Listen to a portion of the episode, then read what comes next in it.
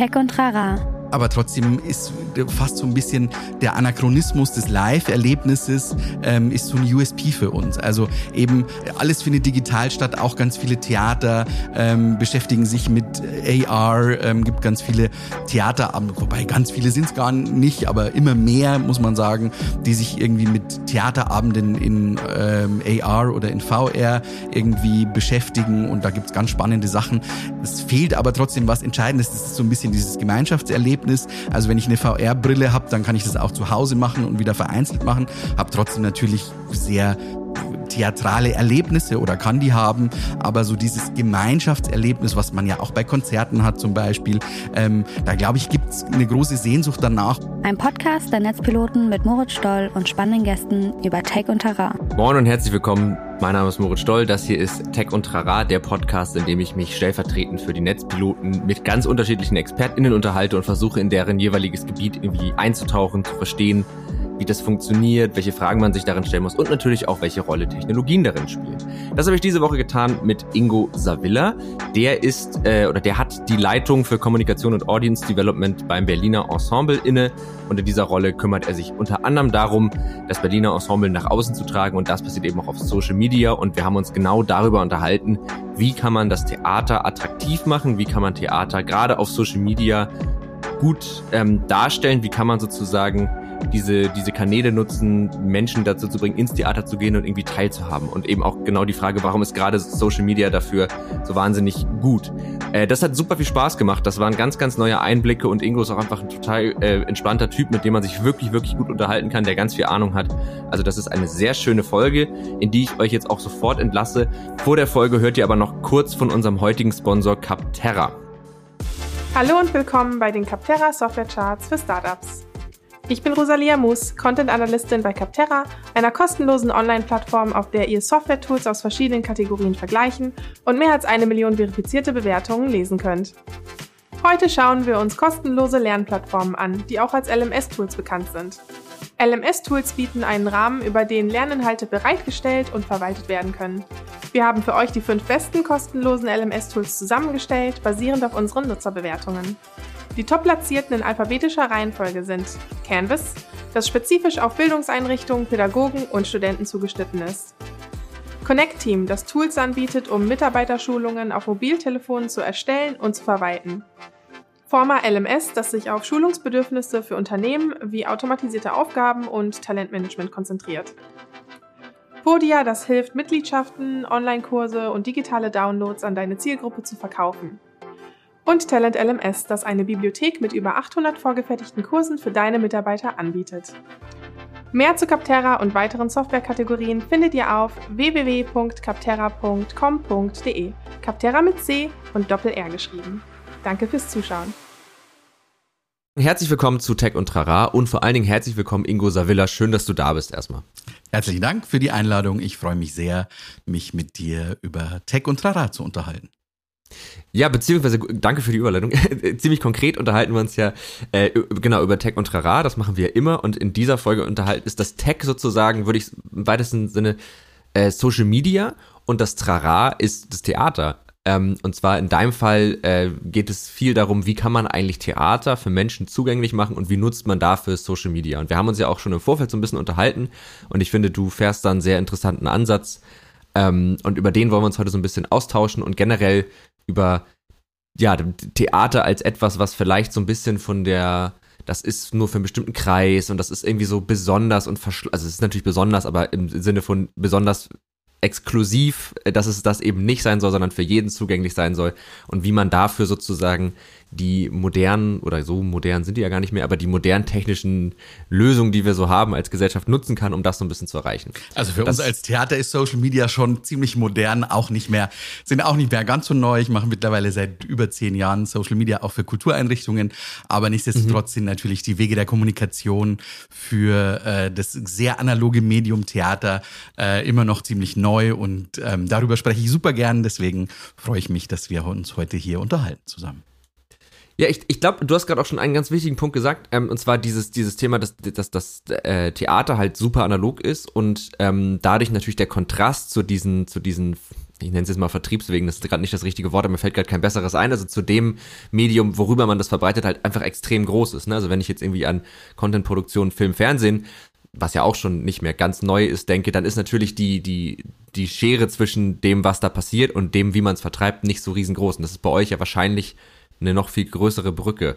Merkst du das ja, nee, du wolltest dazu was sagen, glaube ich, gerade, ne? Genau, also natürlich müssen wir das mitdenken. Es gibt nicht wie beim Film äh, oder bei irgendeiner Audioproduktion immer schon sofort Material, sondern wir müssen natürlich irgendwie Wege finden, wie wir äh, unser sehr analoges Medium, das eben jeden Abend live stattfindet, dann äh, in die sozialen Medien bringen. Aber ähm, klar, es gibt mittlerweile seit vielen Jahren äh, ganz normale Trailerproduktion, Fotoproduktion und wir denken das jetzt von Anfang an immer auch mit und ähm, das ist tatsächlich auch am Theater mittlerweile selbstverständlich, aber es gibt nicht erst schon mal einen großen Pool an Sachen, sondern wir produzieren schon sehr ähm, zielgerichtet für die Kommunikationswege, sind nicht nur Vertriebswege. Also für mich geht es ja. bei Social Media um sehr viel mehr als nur um Vertrieb und Werbung, ähm, sondern einfach um den direkten Austausch auch mit dem Publikum.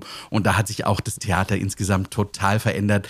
Ähm, wie auch alle anderen Unternehmen ähm, ist für uns Social Media vor allem auch einfach ein Kommunikationskanal, also ein direkter Austausch. Ähm, wir senden nicht mehr nur in eine Richtung, wie das Theater ganz lange gemacht hat, sondern wir sind auch mhm. offen für Feedback und ähm, deswegen macht Social Media ähm, gerade für Kultureinrichtungen auch vor allem total viel Spaß. Also ähm, das ist so mein, ich sage immer, Social Media ist für uns der Seismograph, was irgendwie funktioniert, was die Leute interessiert, wo wir wir irgendwie mehr rangehen können, wo ich auch schon merke, okay, ähm, das ist eine Produktion. Wir hatten irgendwie It's Britney Bitch, da ging auf Social mhm. Media gleich total äh, viel ab, weil das auch einfach dann gleich per se schon ganz andere Leute erreicht und dann merke ich halt, da kann ich irgendwie reingehen und mehr machen und Dinge verstärken oder auch ähm, neue Dinge herausfinden und ähm, deswegen ist es einfach ein sehr schneller, sehr flexibler Weg für uns, mit dem Publikum im Kontakt zu sein.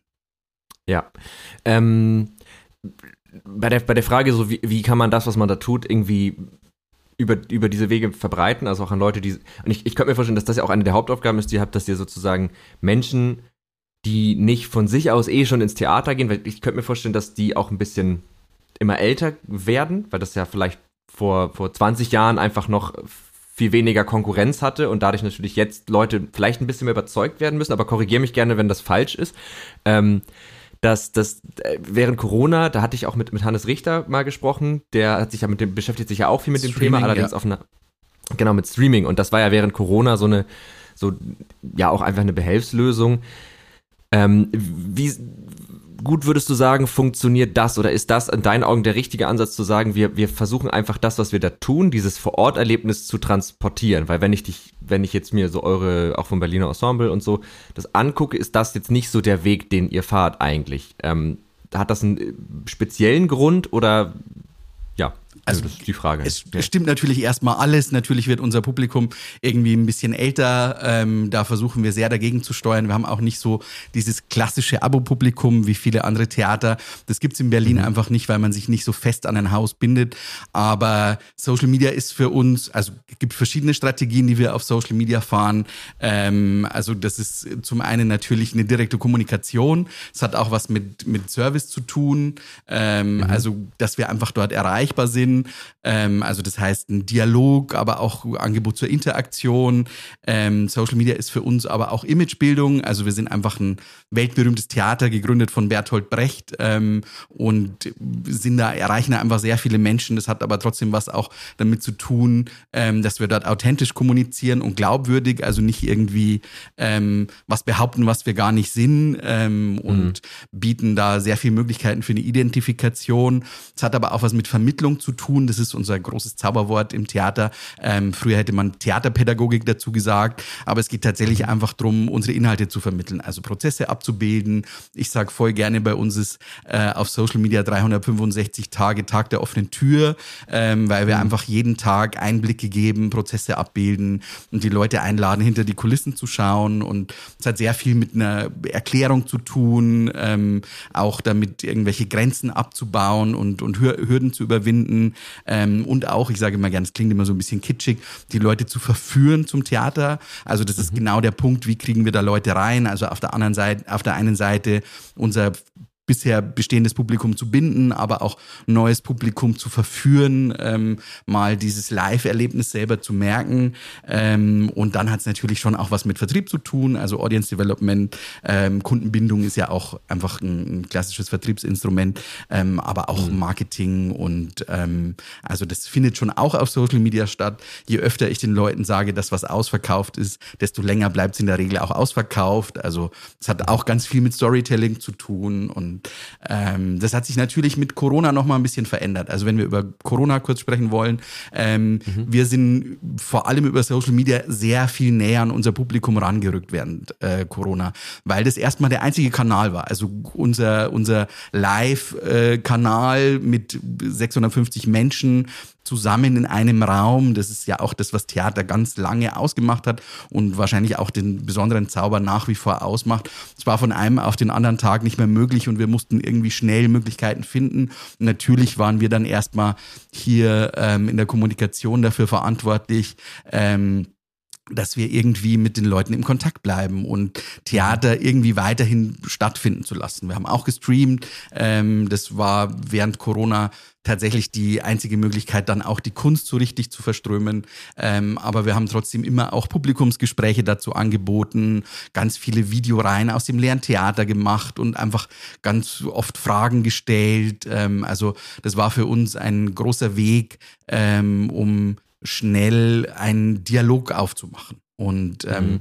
deswegen geht's uns, glaube ich, auch nach Corona sehr gut. Wir hatten letztes Jahr die erfolgreichste Spielzeit seit über 20 Jahren, hatten eine Auslastung von 94 Prozent. Ähm, und das hat, glaube ich, muss ich ja fast sagen, als Leitung der Kommunikationsabteilung auch was mit der Kommunikation zu tun mhm. und in dem Bereich schon auch sehr viel mit Social Media.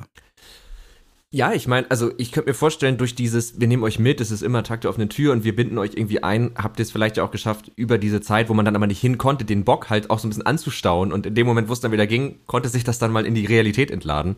Und was ich gerade auch so gedacht habe, als du das so erzählt hast, dass, also Theater ist ja sehr viel näher an dem dran, was, glaube ich, viele Menschen verstehen auch. Also wenn ich jetzt so an zum Beispiel, also weil dieser Aspekt von, wir zeigen euch was hinter der Bühne, hinter die Kulissen gucken, das ist ja, das ist ja auch ein Sprichwort, das kommt ja aus dem Theater, was aber ja auch in anderen Bereichen verwendet wurde. Also kann wenn ich mir jetzt eine, auf, auf Disney Plus zum Beispiel gibt es momentan ganz viel so Dokumentation über die Entstehung von Serien und so. Und das ist auch alles super cool. Das ist aber natürlich sehr viel abstrakter und auch sehr viel verteilter. Also dann gibt's hier eine Firma, die macht dann das und dann machen die hier vielleicht mal so ein paar praktische Requisiten, aber das ist ja auch eher relativ wenig. Dann ne, viel VFX und so, was eigentlich ohne, dass man eine Ausbildung in dem Bereich genossen hat, gar nicht mehr zugänglich ist. Aber ähm, zum Beispiel ein Bühnenbild ist ja also das kann man nicht einfach so machen, aber man versteht, glaube ich, eher, weil es halt oft auch einfach Handarbeit ist, ein bisschen mehr, ah, okay, was da passiert. Und ich glaube, das wirkt dann, also im Theater sieht man ja, ist ja die, die, die Illusion ja eigentlich nicht perfekt, aber das ist ja gerade so ein bisschen Teil des, des, dessen, was es ausmacht, dass man immer noch so ein bisschen auch erkennt, ja, das ist natürlich immer noch eine Bühne, das ist jetzt nicht wirklich das, aber in einem Film ist, fällt das ja weg zum Beispiel. Und ich könnte mir also, vorstellen, dass das ja. Auch das ist natürlich noch sehr viel analoger. Ich hoffe trotzdem, dass unsere Illusionen perfekt sind. Ähm, aber natürlich ja. auf einem ganz äh, anderen Level als irgendwie ein Avengers äh, Special Effekt. Ähm, CGI äh, lassen Menschen entstehen. Aber das, glaube ich, macht mhm. trotzdem irgendwie noch, ähm, noch einfach einen großen Zauber auch von Theater aus. Genau. Und das versuchen wir ja. zu vermitteln. Also ich liebe Making-of. Also ich gucke auch immer bei jedem Film. Ich finde auch diese CGI-Sachen immer spannend, weil ich es einfach gar nicht verstehe und dann gucke, mhm. was ist, wird da überhaupt noch irgendwie gemacht und ähm, also was ist überhaupt noch analog vorhanden an Mensch oder an Teilen eines Menschen und was wird alles drumherum gebaut an Landschaften. Ähm, aber dieses äh, Making of und, und hinter die Kulissen schauen, ich sage immer, das haben wir so ein Stück weit mit erfunden. Also ähm, mhm. auch Storytelling. Also wenn wir über Storytelling sprechen, dann sage ich immer, ja, Theater macht es seit 2000 Jahren. Also das ist unser Kerngebiet und na klar, alle Content Creator machen irgendwie Storytelling, aber wir haben das irgendwie mit erfunden. Ähm, und deswegen ist so Geschichten auf der Bühne erzählen, Geschichten in den sozialen Medien erzählen. Ähm, das ist unser ähm, tägliches Brot und es gibt nichts, was die Leute so begeistert. Auch wir haben tolle Theaterhacks. Also wir hatten zum Beispiel so ein pyramidenförmiges Bühnenbild ähm, und ich liebe das, so kleine Theaterhacks zu erzählen. Da waren dann mhm. drei SchauspielerInnen drauf, ähm, die dann halt nicht abrutschen durften und es wurde einfach immer mit Cola eingerieben. Die haben ganz viel ausprobiert, wie sie diese, äh, diese Holzpyramide Pyramide am besten beschichten, irgendwie mit Gummi und keine ja. Ahnung was. Und dann hat sich rausgestellt, wenn man eine Stunde vorher einmal mit Cola, das klebt schön, da rutschen die nicht ab. Und dann wird es einfach immer komplett mit Cola eingerieben. Und ich liebe es, solche Hacks Geil. und so kleine Geheimnisse ja. dann auf Social Media zu erzählen. Und das finden die Leute natürlich auch spannend, weil das einfach andere Perspektiven eröffnet. Und das hat einfach ja. ganz viel mit Teilhabe zu tun. Also unser großes Stichwort, wir sind öffentlich geförderte Institution und wollen natürlich, um auch auf deine Frage von vorhin zurückzukommen, wollen natürlich so viele Menschen wie möglich erreichen. Das heißt auch so unterschiedliche Menschen wie möglich. Wir erreichen natürlich primär ein hochgebildetes Bildungsbürgertum ähm, und versuchen aber gerade auch vor allem mit Inhalten, ähm, aber auch natürlich mit unseren Wegen der Kommunikation neue Menschen zu erreichen und denen zu sagen, hey, mhm. Theater ist vielleicht anders, als du dir vorstellst. Es ist so viel mehr, es sind Themen, die dich beschäftigen, du bist irgendwie mit gemeint. Wir haben aber auch eben spezielle Sachen, die halt anders sind als im Kino oder auf Netflix, weil da stehen jeden Abend, keine Ahnung, 10, 15 Leute auf der Bühne und nochmal 30, 40, 50 Leute hinter der Bühne, die dafür verantwortlich sind, dass du diesen Abend genießen kannst. Und der ist jeden Abend anders. Also ich habe auch für die Bayreuther Festspiele gearbeitet. Da geht's ganz viel um diesen besonderen Klang im Bayreuther Festspielhaus.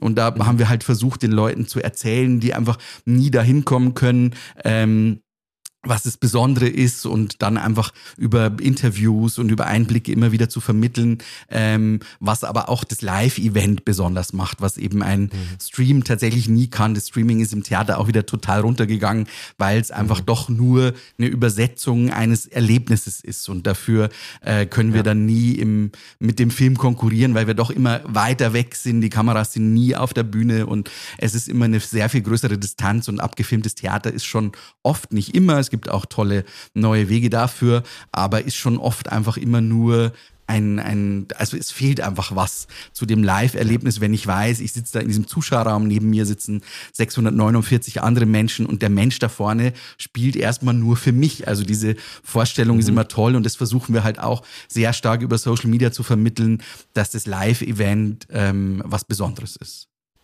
Ja, und also ihr habt halt, ich finde das Coole ist halt auch, also das Live-Event lebt ja davon, dass alles, was man dafür braucht, ist in der Sekunde da. Also das das finde ich ist halt das, das Schöne. Es ist halt, es ist nicht weniger komplex, aber es ist zentrierter irgendwie. Das finde ich halt cool. Und das finde ich strahlt halt auch ins Making of, ne? Also, ich habe ich hab mal meine meine für mich prägendste Theatererfahrung war mein Schülerpraktikum in der Tischlerei vom Schauspielhaus in Hamburg. Ähm, und das fand ich so cool, das hat mich das also, geprägt, aber das hat mich schon echt nachhaltig beeindruckt, weil da war halt in diesem Schauspielhaus war alles da. Da war das Bühnenbild, da war die Tischlerei, da war die Schlosserei, da war ähm, Maske und Kostüm und so, die waren halt alle da angesiedelt und dieses also das ganze Theaterstück ist in diesem Thea in diesem einen Gebäude entstanden und das ist ja was und ich könnte mir auch vorstellen, dass das jetzt auch wieder mehr Leute anzieht, weil durch das viele Remote-Arbeiten etc., was ja jetzt einfach total normal ist, was ja auch, also ich profitiere da selber total viel von, wie man an meinem etwas unordentlichen Hintergrund auch ganz gut erkennen kann. Ähm, aber diese, dieses, wir sind da und es passiert etwas hier und von, also von also gut, die Idee vielleicht nicht unbedingt, aber die komplette Umsetzung von so einem Theaterstück, Proben, alles ist alles in diesem Ort und das glaube ich, das spürt man auch einfach und das also, ist, ähm, ja. Das versuchen wir natürlich auch darzustellen. Bei uns passiert leider genau. nicht mehr alles an einem Ort. Ähm, wir haben selber keinen Malersaal zum Beispiel. Also das ist nochmal sehr viel toller, natürlich alles in einem Ding an einem Ort zu haben. Nichtsdestotrotz arbeiten hier alle zusammen. Also wir sind über 200 MitarbeiterInnen hier am Berliner Ensemble und wir arbeiten halt alle dafür, dass dann jeden Abend dieser Vorhang hochgeht. Requisite ja. und also ich liebe es, diese Geschichten zu erzählen, eben von der Cola bis hin zu singenden Hunden, die wir irgendwie auf der Bühne haben.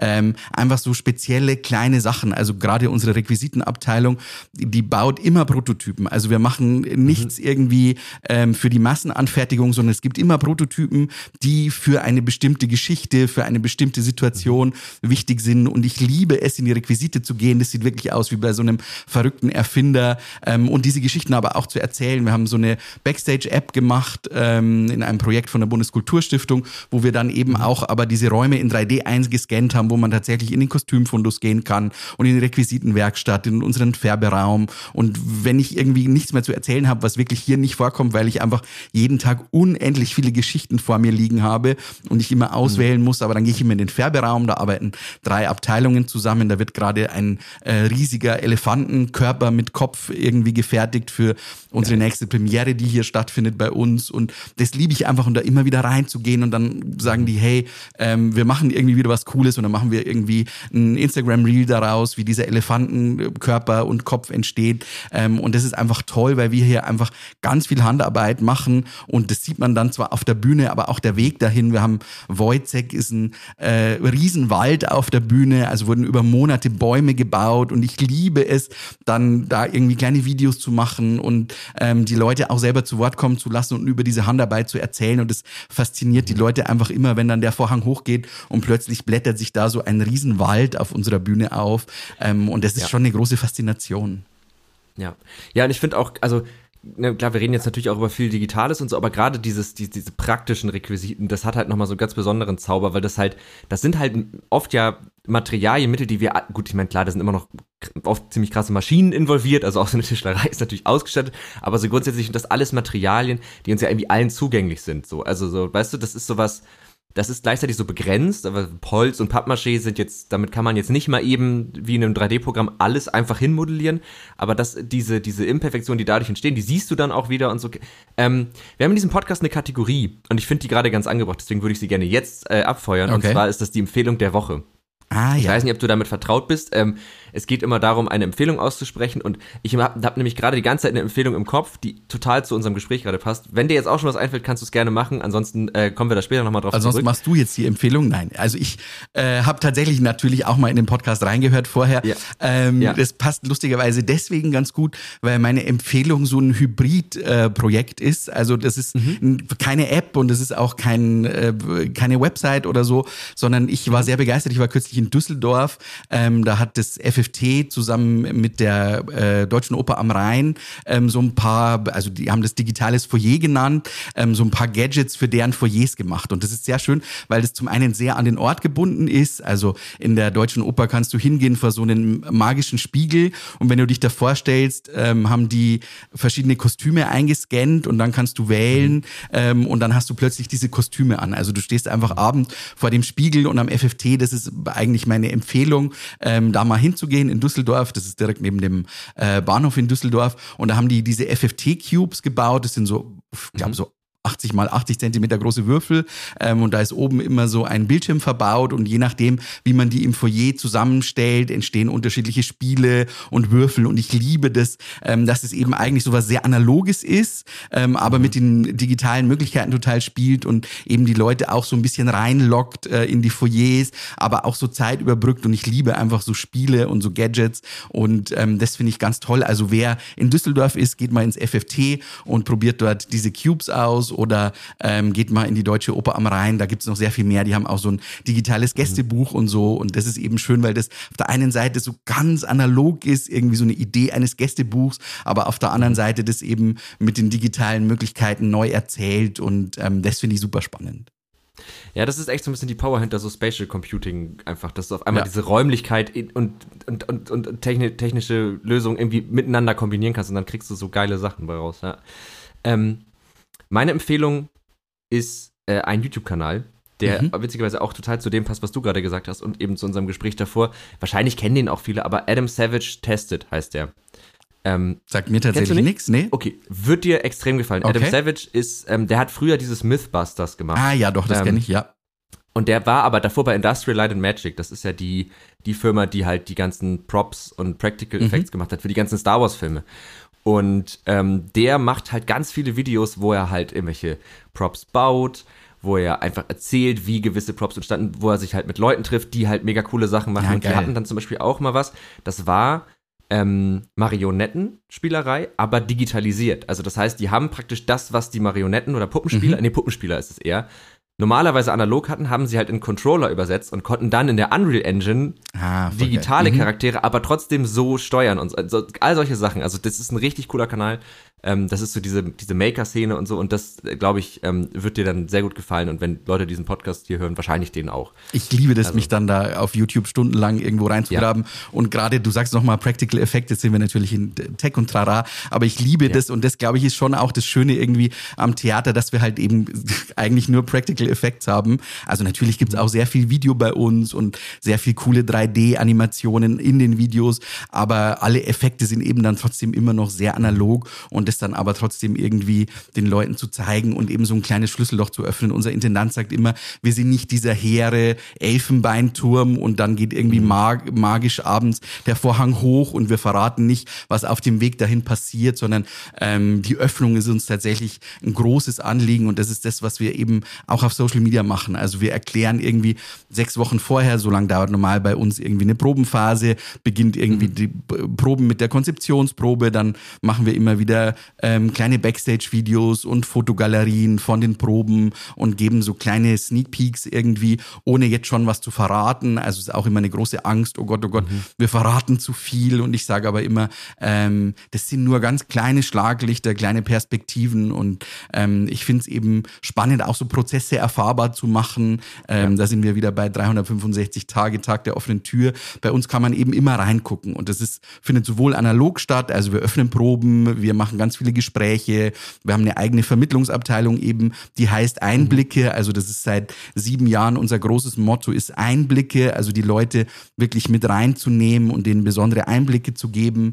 Ähm, und das versuchen wir eben auch über Social Media einfach wirklich ähm, den Leuten Dinge zu erklären, die vielleicht auch eben irgendwelche Berührungsängste abbauen und die Leute dann dazu ähm, einladen, auch mal ins Theater zu kommen.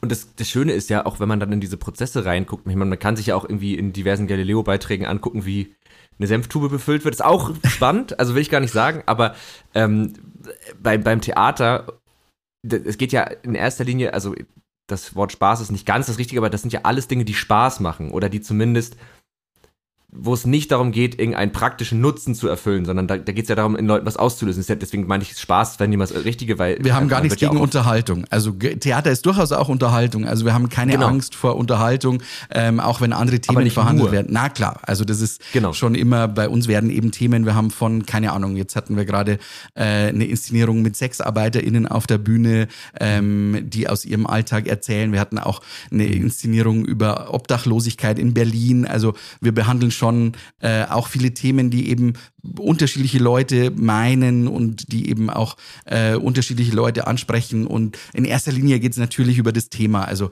eben It's Britney ja. Bitch spricht völlig andere Leute an ähm, als der Theatermacher von Thomas Bernhard, ein großer alter Theatertext, der mhm. hier trotzdem mit einem Twist irgendwie auf die Bühne kommt. Und ähm, deswegen versuchen wir halt so viele Leute, unterschiedliche Zielgruppen. Da sind wir dann schon natürlich auch ein bisschen beim Marketing, was mir Social Media eröffnet. Also wir machen fast keine Plakate mehr. Das ist halt so eine mhm. reine Imagewerbung. Früher hat das Theater einfach immer nur gesendet. Also auch die mhm. alten IntendantInnen, die haben noch irgendwelche Faxe geschrieben und äh, Pressemitteilungen rausgeschickt und das ist immer eben so das mit, mit der Einbahnstraße. Also früher hat man gesendet und gehofft, dass es schon irgendwen erreicht und auch da hat sich das Theater natürlich sehr stark professionalisiert. Also unsere Abteilung ja. heißt jetzt Kommunikation und Audience Development und es geht sehr um so eine äh, Publikumsperspektive, also wie können wir unterschiedliche Publika ansprechen sprechen, wie können wir sie ins Theater locken, ähm, aber auch so, dass sie eben verstehen, ähm, hey, das meint mich, das meint mich inhaltlich, das meint mich aber auch außenrum und da ist Social Media immer ein sehr guter Weg, um neue Publikumsschichten anzusprechen, aber eben über Storytelling, das verpackt in kleine mhm. Geschichten, ein Foto kann eine tolle Geschichte erzählen, muss nicht immer gleich ein großes Video sein, wir produzieren aber auch große Videoserien mit einem Team von Funk zum Beispiel, also die für mhm. öffentlich-rechtlichen sehr viel machen und mit denen zusammen haben wir so eine gemeinsame Videoserie entwickelt, ähm, wo wir dann Proben begleiten und Einblicke geben ähm, und das ist super spannend und macht einfach tatsächlich aber auch sehr viel Spaß, also es macht mir sehr viel mhm. Spaß, auch immer auf Proben zu gehen. Ich habe ja sonst schon eigentlich auch einen Job, wo ich doch sehr viel äh, im Büro rumsitze, aber wenn ich dann irgendwie mhm. mal so ein bisschen genervt bin, auch von hier so einem Alltag, dann gehe ich immer rein, kann hier oben über die Beleuchtungsbrücke immer auf die Bühne gucken, dann höre ich irgendwie ein bisschen Musik oder irgendwie kann bei einer Probe zugucken und dann kriege ich schon immer irgendwie ein bisschen Gänsehaut und kriege so dieses Theaterfeeling und das macht schon echt super viel Spaß auch. Also es ist nicht nur hier äh, große Gedanken wälzen und die großen Probleme dieser Welt, sondern schon auch äh, immer wieder Unterhaltung und Spaß. Wir haben einen tollen Abend von ähm, Sibylle Berg, ähm, der auch einfach super viel Spaß macht. Also da geht's auch um die Übernahme der KI, sehr dystopische Themen. Ähm, also wir hatten jetzt gerade eben ähm, eine Premiere und machen in dieser Spielzeit noch eine zweite RCE. Da geht es darum, dass die Hacker dann die Welt retten in irgendeiner nicht allzu fernen Zukunft. Also behandeln schon auch diese Themen. Ich habe schon die Bühne gesehen, das darf ich noch nicht verraten, aber auch die Bühne spielt sehr mit diesem Thema KI. Ähm, also ähm, diese Themen spielen schon auch inhaltlich tatsächlich eine Rolle, werden dann aber doch wieder sehr analog auch übersetzt. Aber der Musiker überlegt, ob er eben ähm, die Musik von einer KI erstellen lässt und so. Also spielt schon alles ja. auch für uns äh, eine große Rolle, kommt dann am Ende aber trotzdem wieder in dieser analogen Verpackung des Theaterabends den Leuten irgendwie auf, äh, serviert. Ja, ja, und ich meine, also das, das Coole, ich bin gerade über KI drauf gekommen, ähm, wir sind ja jetzt schon in so einer Zeit, wo man merkt, okay, so manche Tätigkeitsfelder, Berufe, Professionen leiden ein bisschen unter, unter zunehmender Automatisierung, unter KI-basierten Werkzeugen, ne? Also so, so für so GrafikdesignerInnen und ähm, ja, ist jetzt nur ein Beispiel, aber ne, oder auch für zum Beispiel so EntwicklerInnen wie mich wird's nicht schwierig, aber man merkt, da tut, da verändert sich sehr, sehr stark was. Und ihr habt natürlich in Anführungsstrichen den, den Vorteil, dass durch diese starke Analogität, ist das das richtige Wort? Analogität? Ja, ne? Okay. Jetzt ist es das. ähm, dadurch habt ihr natürlich diesen, diesen enormen Vorteil, dass, dass das ja auch, ich will nicht sagen zu 100% sicher ist, aber dass das etwas ist, was man ganz schlecht, also weil die, die Imperfektion in praktischen vor Ort geschehen ist und dass auf einer Bühne auch mal was Unvorhergesehenes passieren kann, was vielleicht so nicht geplant war, das aber irgendwie ja einzigartig macht, das ist ja total nicht verautomatisierbar, sondern das ist ja etwas, das muss dann halt vor Ort entstehen. Und das ähm, gibt dir das, also beruhigt dich das auf eine Art? Macht dich das irgendwie, wie, das wäre jetzt so die Folgefrage vielleicht, wie guckst du so auf das Theater, also wie glaubst du, dass sich das Theater so entwickeln wird? Also wohin könnte sich das Ganze bewegen, was diese neuen Bewegungen angeht, mit dem, was ihr tut, vielleicht auch was andere tun und hinsichtlich so technischer also Innovation. ich glaube, zu den Jobs kann ich tatsächlich sagen, es gibt schon auch hier im Theater Jobs, die sich irgendwie sehr stark verändert haben. Also mhm. ähm, in München hatten, ich war vorher am Residenztheater in München, hatten wir einen tollen Malersaal, der war riesig und ganz tolle KünstlerInnen, ähm, die da auch ganz analog dann große, riesige Bühnenprospekte gemacht haben, so wie man das sich eben Theater um 1900 vorstellt, so gemalte Wälder und so.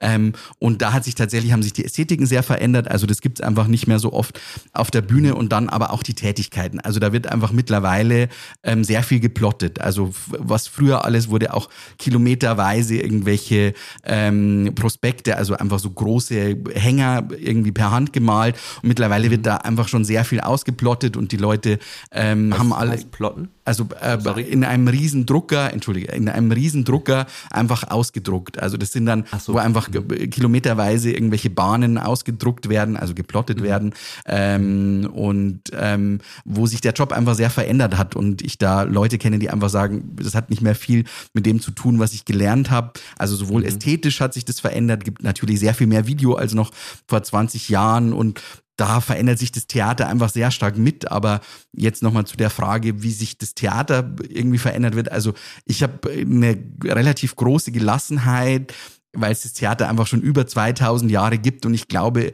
es wird eben auch in den nächsten paar hundert Jahren, zumindest solange ich noch lebe, mhm. äh, nicht das Ende des Theaters ausgerufen werden, weil es eben gerade jetzt auch nach Corona, klar, viele Leute sind irgendwie bequemer geworden, ähm, alle sitzen irgendwie lieber zu Hause, auch ich manchmal lieber. Ähm, mhm aber trotzdem ist fast so ein bisschen der Anachronismus des Live-Erlebnisses ähm, ist so ein USP für uns. Also mhm. eben alles findet digital statt, auch ganz viele Theater ähm, beschäftigen sich mit AR, ähm, gibt ganz viele Theaterabende, wobei ganz viele sind es gar nicht, aber immer mehr, muss man sagen, die sich irgendwie mit Theaterabenden in ähm, AR oder in VR irgendwie beschäftigen und da gibt's ganz spannende Sachen. Es fehlt aber trotzdem was Entscheidendes, das ist so ein bisschen dieses Gemeinschaftserlebnis Erlebnis. Also wenn ich eine VR-Brille habe, dann kann ich das auch zu Hause machen und wieder vereinzelt machen. Habe trotzdem natürlich sehr theatrale Erlebnisse oder kann die haben, aber so dieses Gemeinschaftserlebnis, was man ja auch bei Konzerten hat zum Beispiel, ähm, da glaube ich, gibt es eine große Sehnsucht danach und es wird auch so mhm. diese völlige dystopische Vorstellung von äh, allem wird irgendwie, alles wird irgendwie ähm, digital stattfinden und die Zukunft wird sich total verändern, äh, die wir auch alle aus Filmen kennen. Also ich glaube, die Leute werden immer ähm, eine Sehnsucht nach Begegnung haben und die ist nochmal wertvoller geworden nach Corona ja. und deswegen ähm, glaube ich, wird es auch immer irgendeine Art von Theater weiterhin geben. Nichtsdestotrotz ähm, muss sich und wird sich das Theater auch weiterhin mit gesellschaftlichen Realitäten auseinandersetzen, mit Entwicklungen eben, wie gesagt, auch an uns geht irgendwie äh, das Thema KI nicht vorbei. Ähm, dass da aber Menschen sind, die einem was erzählen, glaube ich, wird weiterhin so bleiben. Wir hatten aber trotzdem, früher war immer so, Menschen sind in einem Raum und spielen sich gegenseitig was vor, war so die Grundverabredung von Theater. Und wir hatten einen Theaterabend zusammen mit dem Schauspiel Dortmund. Kai Voges hat es gemacht, einer der großen äh, Vorkämpfer der Digitalität im Theater.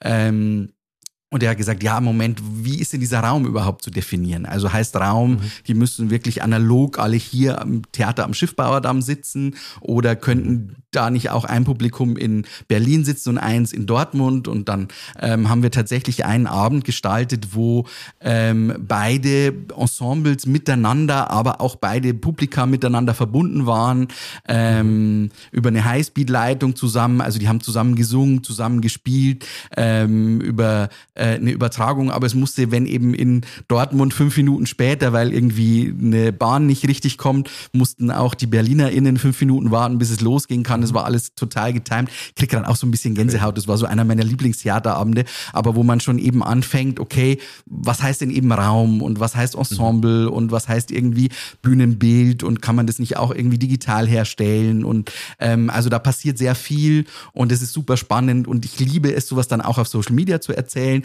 Also wir haben dann auch mit dem äh, Kollegen in Dortmund haben wir dann so eine Twitter-Aktion gemacht und haben dann eben, also der Abend hieß Parallelwelt, da steckt schon alles drin. Und dann haben wir auch auf Social Media diese Parallelwelt gemeinsam erzählt und haben dann das Backstage-Foto in Berlin, gleichzeitig auch das Backstage-Foto äh, in Dortmund. Wir haben uns immer ähm, über WhatsApp dann kurz unterhalten und haben dann gesagt, okay, um äh, in 30 Sekunden posten wir dann gemeinsam den gleichen Text und waren dann auch in den äh, Twitter Trending Topics. Also ähm, das macht dann voll Spaß, auch sowas künstlerisch mhm. weiter zu erzählen. Und dann hat sich das Publikum eingeklinkt in beiden Städten. Die konnten sich dann winken und haben dann Fotos geschickt. Und das macht total Spaß, wenn eben Social Media dann auch ähm, Geschichten auf der Bühne weiterentwickeln kann, neue Denkräume anstoßen kann und dann eben auch so das Publikum mit reinnimmt und dann so eine eigene Erzählung nochmal auf Social Media erzählen kann. Also ähm, das sind die Sachen, die unfassbar viel Spaß machen, weil sie den Theaterraum einfach nochmal äh, auch fürs Publikum Publikum erweitern. Ja, das, das klingt so, als wären das dann auch so die, die, die, die Zwischenorte zwischen entweder ganz alles digital, alles vor Ort. Also, dass das ja auch, da gibt es ja ganz, ganz viele Zwischenmodelle. Und ich finde auch, also, das, mein erster Gedanke war, das hat so ein bisschen was von Public Viewing. Weißt du, mhm. auch dann ja an verschiedenen Orten Leute, aber es geht, da ist es ja sogar, also da ist ja das, das, was ihr gemacht ist ja noch ein Schritt weiter, dass auch das, das Geschehnis irgendwie vor Ort und verknüpft ist miteinander, aber ich finde diese schon auch spannend, diesen, diesen Begriff Raum so ein bisschen größer zu definieren. Also wenn man jetzt irgendwie, ich meine, es gibt jetzt, es wird immer weniger, aber ich glaube hier ähm, im Fernsehen sind es wahrscheinlich aktuell so diese ganzen Joko und Klaas Sendungen, die ja doch immer recht groß sind, wo man ja auch, wenn man das guckt, so ein bisschen so ein Gefühl von, das gucken gerade alle. Also mhm. das, ähm, und wir gucken ich das liebe, wer alle. Mir die Show.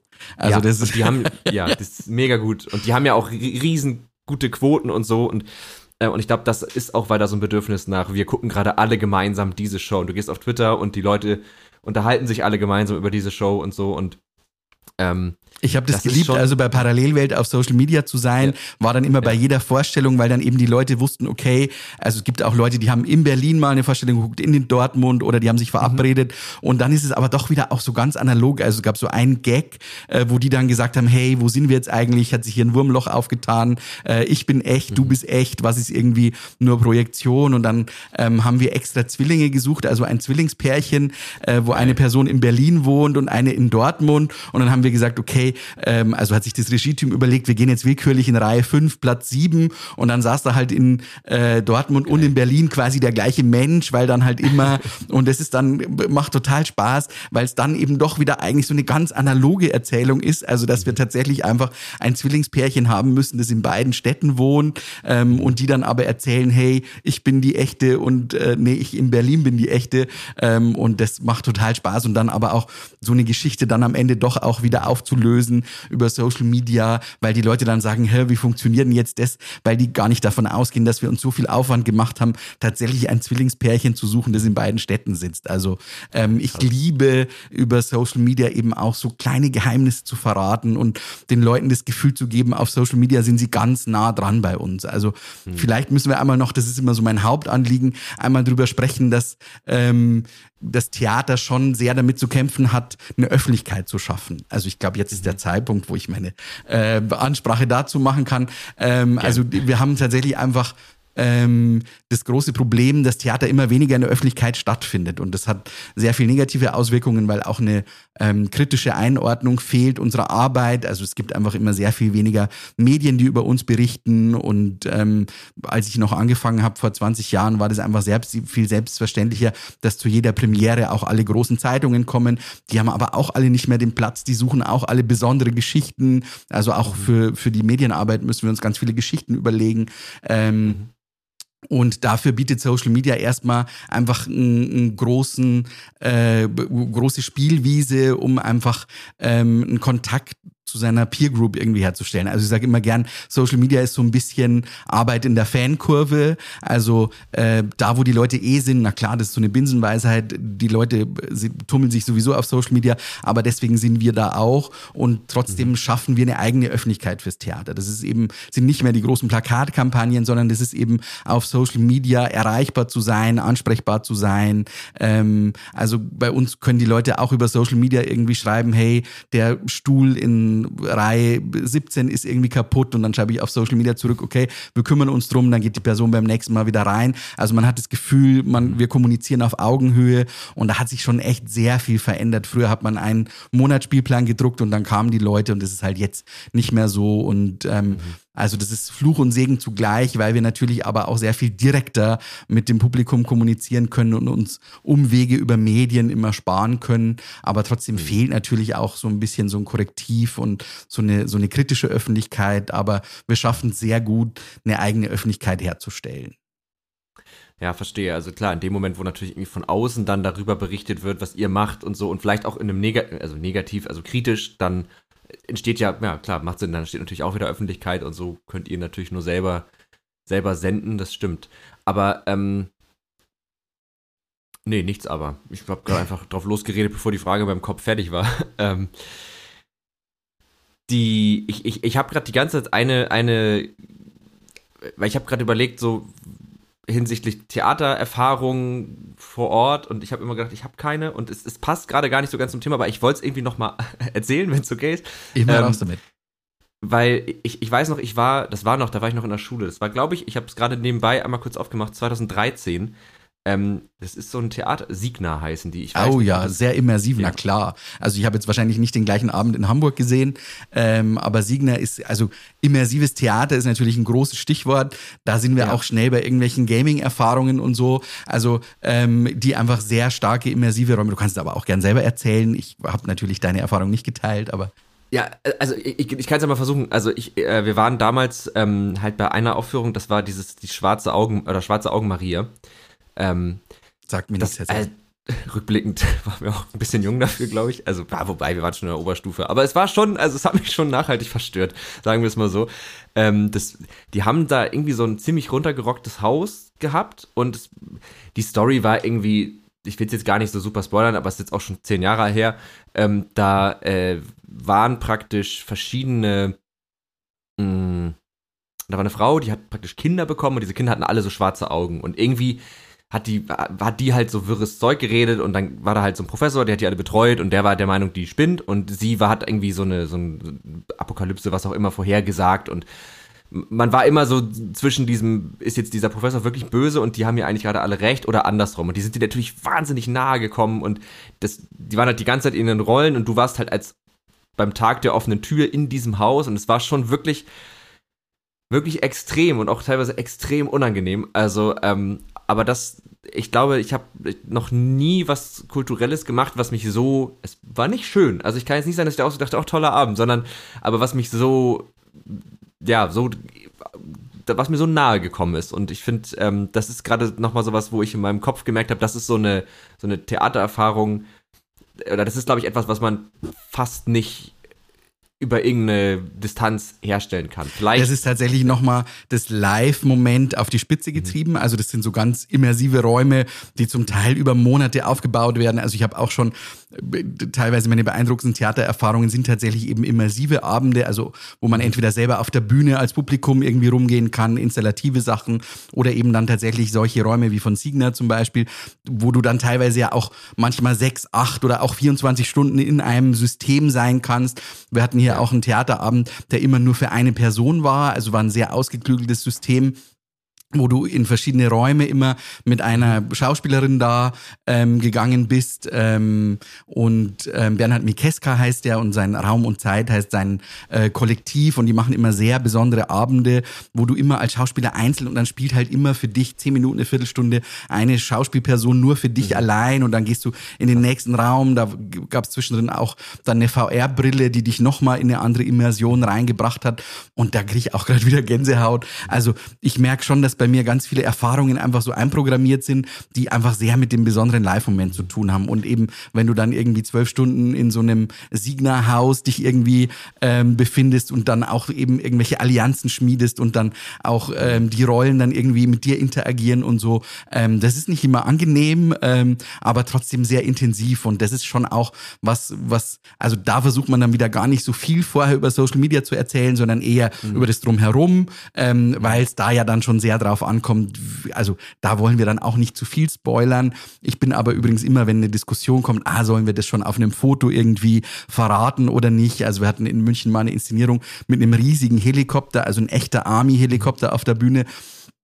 Und dann haben Leute gesagt, ah, sollen wir das wirklich irgendwie schon posten? Und dann meinte ich, klar, weil das immer noch was anderes ist. Der ja. könnte auch irgendwie ein, ein ähm, nur ein Gerippe sein oder nur aufgemalt auf einer flachen Wand in 2D oder so. Aber ich, wenn ich dran denke, wie der dann auf der Drehbühne, dieser Riesenhelikopter im Nebel mit Musik nach vorne fährt, ist es immer noch was ganz anderes und es nimmt mir nichts vom Erlebnis weg, wenn ich zwar irgendwann ja. mal gesehen habe, da ist ein Helikopter dabei, aber wenn der dann eben live im also tatsächlich wahrhaftig auf der Bühne vor dir aus dem Nebel, aus dem Dunkel rauf und du denkst dir, what the fuck, ähm, da ist jetzt wirklich ein echter Helikopter auf der Bühne, dann ist das Erlebnis trotzdem nochmal was anderes und dann hast du aber trotzdem ja. so ein Bild, was irgendwie vielleicht irgendjemanden ähm, reinzieht, der sich denkt, äh, crazy, da finde ich einfach das Bühnenbild so beeindruckend. Also auch das ist ein legitimer Grund, um ins Theater zu gehen, einfach ein Kostüm oder irgendeine Schauspielerin besonders zu finden oder eben auch ein Bühnenbild irgendwie so spannend zu finden. Also wir versuchen ganz viele Perspektiven ähm, auf unsere besondere Kunst Kunst, auf unsere besondere Live-Kunst zu ermöglichen. Und ähm, das funktioniert mhm. über Social Media schon sehr gut. Ja. Das ist doch ein schönes Schlusswort. Das funktioniert über Social Media sehr gut. Ich glaube, das ist auch die Quintessenz äh, dessen, was wir heute besprochen haben, dass, dass man es vielleicht gar nicht von Anfang an vermutet, aber dass letztlich das Theater, diese immersive Live-Kunst, das, was dort vor Ort passiert und Social Media eigentlich zwei zwei ja, Sendewege sind in der Art und Weise, die sich sehr, sehr gut miteinander kombinieren lassen, die sich sehr, sehr gut ergänzen, wo das eine das andere füttert und das eine das andere irgendwie bespielen und ein bisschen bestärken kann. So, das ist so das, was ich, glaube ich, aus dem heutigen Gespräch mitnehme. Habe ich da irgendwas, habe ich da irgendeinen wichtigen Aspekt vergessen? Ich, also ich, es ergänzt sich auf jeden Fall gut. Es wird nie, mhm. also das Digitale wird nie das Analoge ersetzen tatsächlich, nee. aber ähm, es gibt gute Möglichkeiten, ähm, die Leute von dem Besonderen des Live-Moments über Social Media zu überzeugen und das ja. nutzen wir sehr gerne. Also das hast du, glaube ich, äh, gut zusammengefasst und ähm, das machen wir eben jeden Tag voll gerne und ähm, schaut einfach mal rein bei uns auf Social Media vom Berliner Ensemble. Auf jeden Fall. Wir verlinken natürlich auch euch, also äh, Lennart äh, verlinkt euch, ne, dass du das schon mal weißt, ähm, Redaktion, ja. äh, verlinken euch ähm, natürlich auch in den Show Notes und so. Da findet ihr dann auch die ganzen äh, Links zum Berliner Ensemble, zu den Social Media Kanälen und so. Da könnt ihr euch nochmal selbst ein Bild von den ganzen Dingen machen. Äh, die Empfehlung, äh, was du genannt hattest, ähm, mit dem FFT in Düsseldorf und genau. das Operettenhaus in. Nee, ah, die nee. Deutsche Oper am Rhein, ja. Danke, die Deutsche Opernverein. Einfach mal Operettenhaus gesagt. war irgendein Wort, was so vermutlich Tatsächlich ein ist. großer Unterschied. Bestimmt ja. haben die auch eine schöne Operette, aber ähm, das ist was ja. ganz anderes. Ja, ne? ja okay. Ähm, dann haben wir auch nochmal als Idiot enttarnt hier. Kannst du ja rausschneiden. Nein, genau. Ja, genau. Ähm, nein, das äh, verlinken wir euch auf jeden Fall alles in den Show Notes. Und dann würde ich sagen, Ingo, vielen Dank, dass du da warst. Das hat mir wirklich sehr, sehr großen Spaß gemacht. Ähm, ich konnte mit dir noch mal ein bisschen in eine Welt abtauchen, in die ich sonst gar nicht so oft abtauche, aber du hast mir auf jeden Fall auch Lust gemacht, noch mal wieder auf Theater, auf das Live-Moment und ähm, deswegen vielen Dank, dass du da warst das ist tatsächlich das Mindeste, was ich machen kann, ist die Leute eben dazu zu bringen, einfach mal wieder dran zu denken, auch mal ins Theater gehen zu können. Und das ist, wenn ich das schon geschafft habe und wenn ich es nur bei dir geschafft habe und vielleicht bei dem einen oder der anderen Hörerin, dann äh, freue ich mich sehr. Geht einfach mal wieder ins Theater, lasst euch überraschen. Es ist wahrscheinlich ganz anders, als ihr das aus der Schule in Erinnerung habt. Und ähm, lasst euch überraschen. Ihr könnt ja vorher schon mal ein bisschen bei Social Media reinschauen, was euch erwartet. Und dann ähm, trifft es euch nicht ganz so überraschend. Ähm, bis bald im Theater. Genau, bis bald. Und natürlich an euch auch vielen Dank fürs Zuhören. Ihr wisst, wenn ihr noch Fragen, Anregungen, Kritik habt, dann schreibt uns jederzeit an tech, tech und trara.netzpiloten.de oder äh, über sämtliche anderen Kontaktkanäle. Findet ihr alles in den Show Notes. Und äh, denkt dran, uns zu folgen und uns zu bewerten auf gängigen Podcast-Plattformen. Damit unterstützt ihr uns am meisten. Und dann, bis dann. Tschüss.